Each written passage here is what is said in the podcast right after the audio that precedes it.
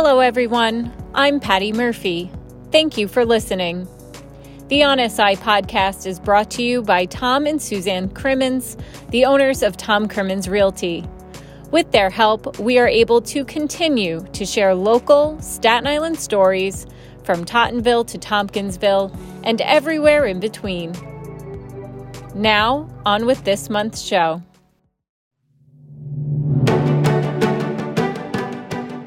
On this episode of the On SI podcast, it's no joke, the decommissioned Staten Island ferry boat John F. Kennedy is getting a new lease on life courtesy of two island born and bred stars who saved it from the scrap heap. What Saturday Night Live's Colin Jost and Pete Davidson have up their sleeves for the aging and obsolete vessel. Also, this month, the COVID 19 pandemic continues to weigh down the restaurant industry. How a Staten Island staple is managing to stay afloat. Plus, this episode's local hero of the month is the founder of a support network that has answered the question where to turn thousands of times for more than 20 years. Hello, I'm your host, Patty Murphy. We begin this month with plans to turn the John F. Kennedy ferry boat into a floating entertainment venue. That tops our island hopping segment. On SI's take of noteworthy local and positive things you need to know this month. On SI's Joe Malvasio shares more. Typically, when an old Staten Island ferry is no longer able to handle passenger service anymore, it is destined to be used as scrap metal. But for the John F. Kennedy ferry boat retired last summer, there may be a new purpose for its existence. Thanks to SNL stars Colin Jost and Pete Davidson, there are plans to turn it into an entertainment venue and comedy club. The boat was sold to Jost, Davidson, and their partner Paul Italia for $281,000. The ferry boat was built in 1965 and operated for five decades. Italia told the New York Post, quote, the dream would be to work with the city to bring back one of these piers and help out a community. The NYPD's newest chief of department is from Staten Island. Chief Kenneth Corey of Prince's Bay was sworn in on January 1st at police headquarters in Manhattan. Chief Corey most recently served as the department's chief of training. Prior to that, he was Staten Island's borough commander. West Brighton's Corporal Thompson Park is getting a $1.6 million upgrade. Funds will go toward upgrading the playground, new landscaping, pathways, and security lights. The project was spearheaded by Assemblyman Charles Fall and State Senator Diane Savino.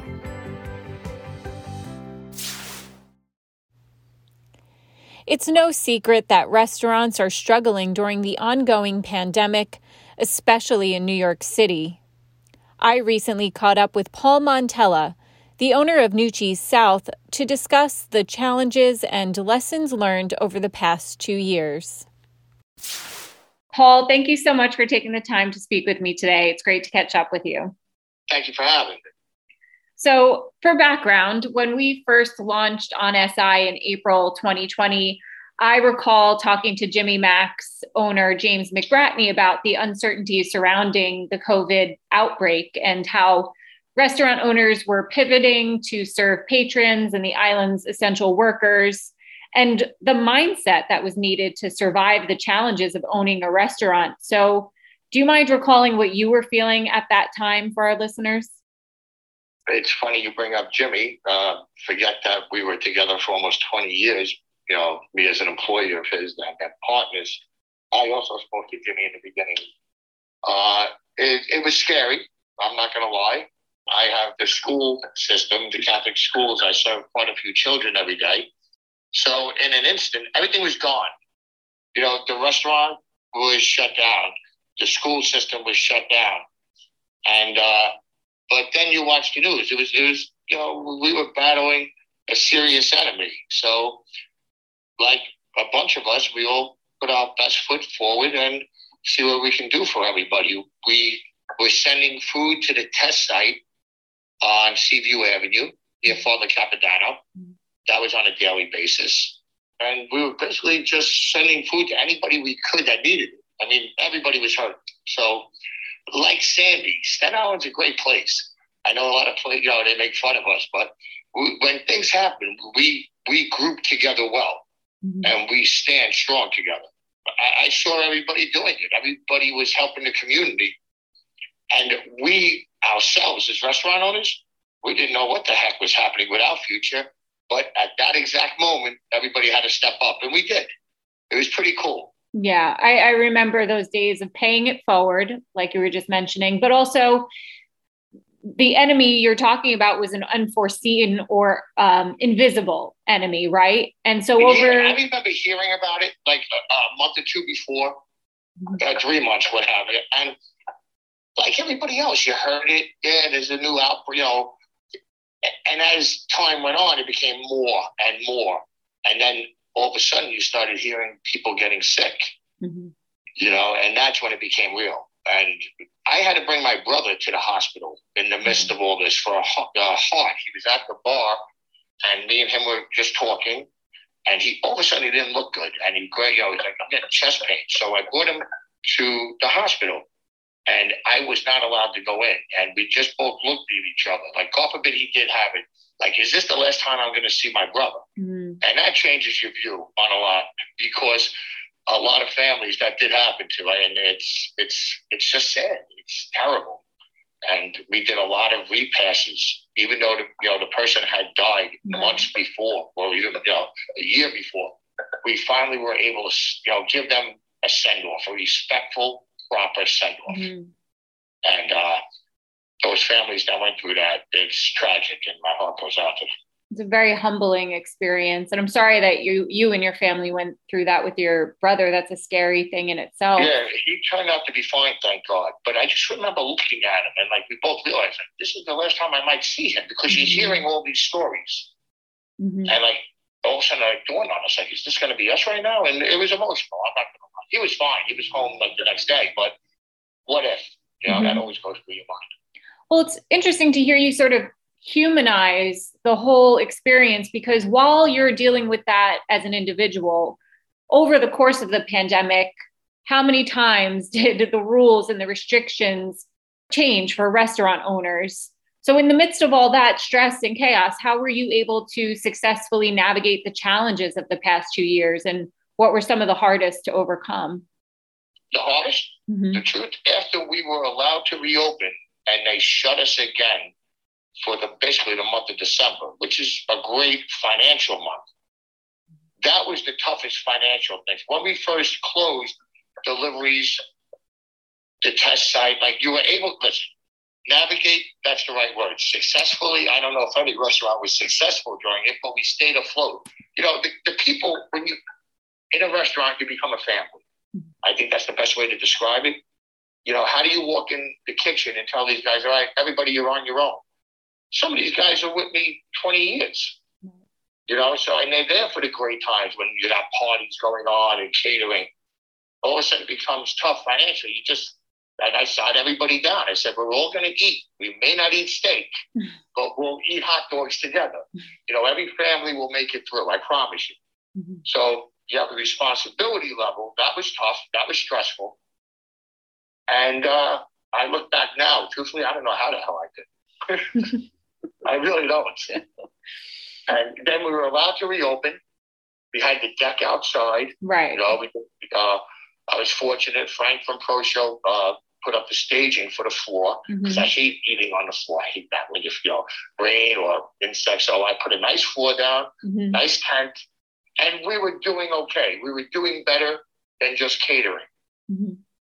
And then they shut you down for December, and that was just that crushed everybody because Christmas parties and Christmas Eve and New Year's Eve, everything was gone again. Mm-hmm. And uh, it, it that was challenging, and that was it. Like it deflated you. Like how much can you take? Mm-hmm. So that was the biggest change that I had to adapt to. As far as the mask and the spacing and everything, that, you know, listen, you had to put a sign up. You had to make sure people wore masks.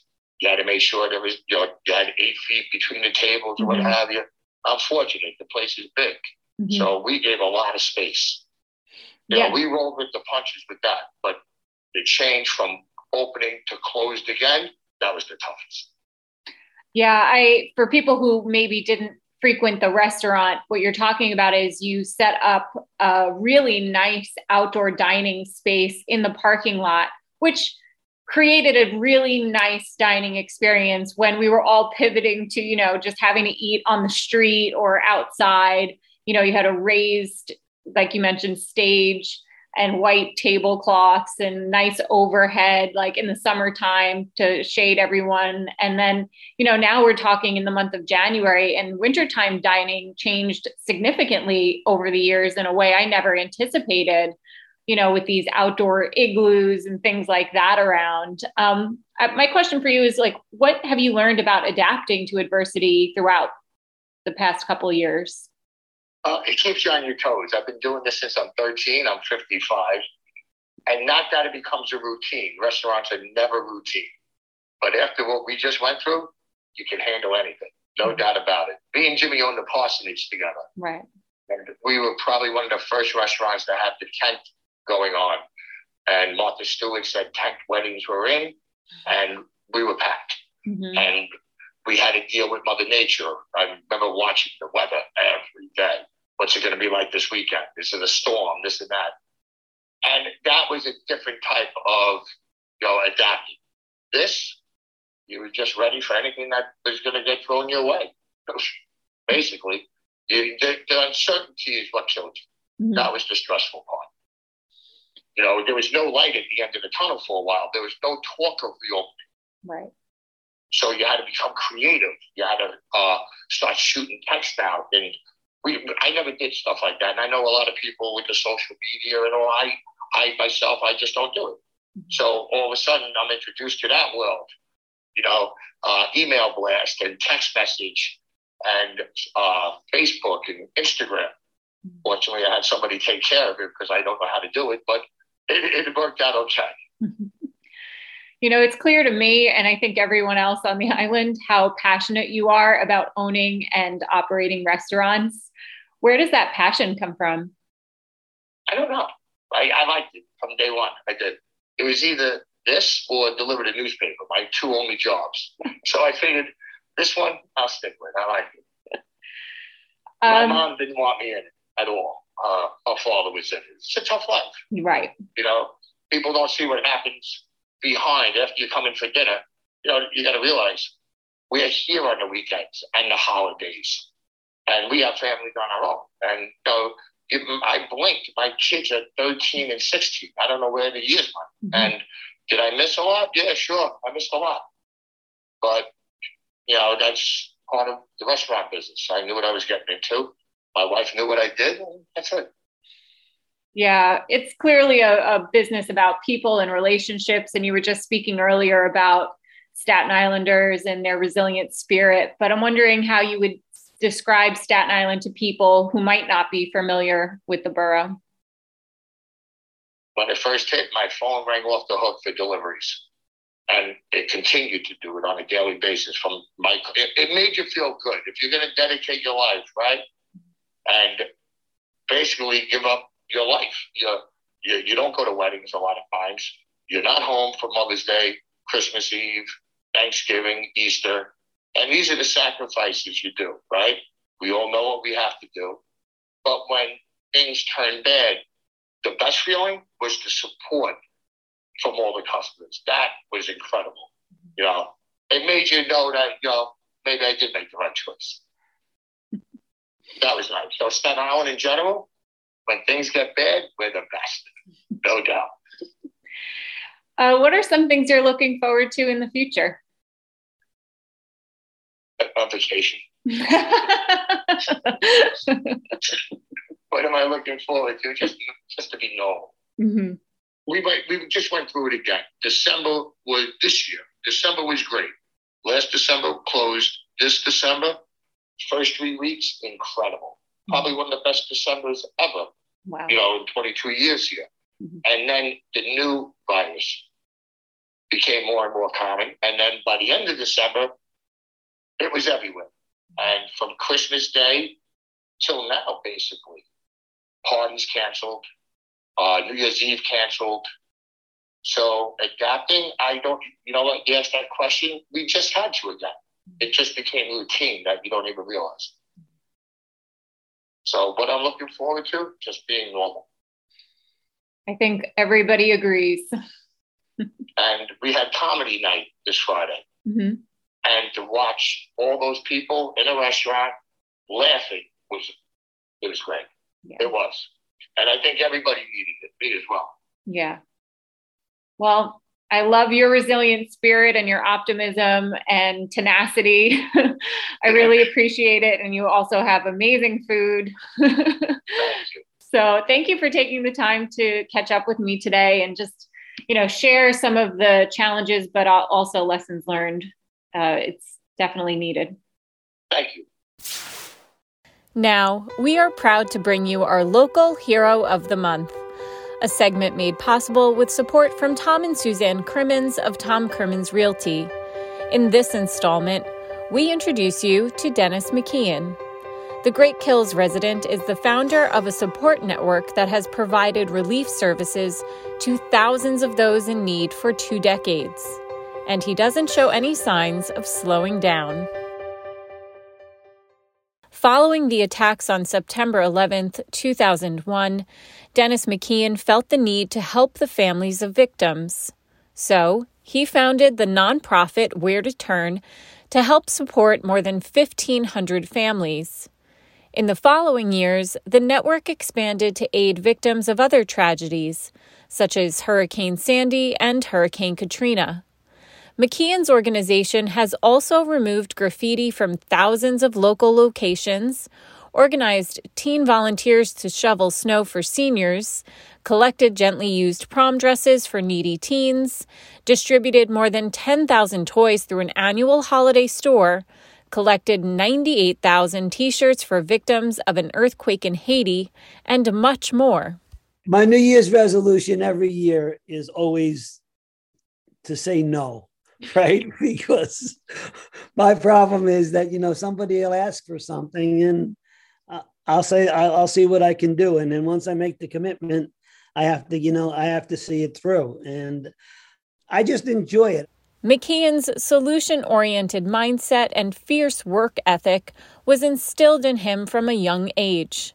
He grew up admiring his father for his tenacity and willingness to put in a hard day's work traits that McKeon carries with him every time someone approaches him asking for help. Too many times, people always look at problems and give you a hundred reasons why they can't be solved instead of just trying to solve the problem. Like a lot of our programs that we started, you know, some of them work, some of them don't work, but we always try. As a connector with boundless energy who has invested both time and effort building authentic relationships, McKeon has undoubtedly improved the Staten Island community in countless and meaningful ways. That is why Dennis McKeon is our local hero of the month. You pay it forward, you get it back. You know, I always say that Staten Islanders are great. In the worst of times, they're the best of people. And I really do believe that. And finally, in case you missed it, in our last edition of On SI, we took a look back at 2021 in our annual year in review show, including how Staten Island paused to remember the people who were senselessly killed by terrorists on September 11, 2001. For some, like the co chair of the Joseph Maffeo Foundation, Linda Manfredi, the solemn anniversary of the attacks was a time to reaffirm the organization's mission while pledging to never forget her firefighter brother and others who tragically lost their lives that day. Keeping their memory alive is so important so that we never have to repeat this again. I know that our youth need to have positive role models. And if that's something that this foundation can afford them and they can be part of it on any level, then the impact that we've wanted far exceeds the mission. It allows the legacy of those lost on 9 11 to be remembered and hopefully to build our young children to become those future heroes. That'll do it for this edition of On SI. A thank you to Tom and Suzanne Crimmins, Paul Montella, and Dennis McKeon. Please check out our website at onsi.nyc and follow us on Facebook, Instagram, and LinkedIn. We feature stories that matter to locals. If you have one you'd like to share, email it to us at stories at. Until next time, be well.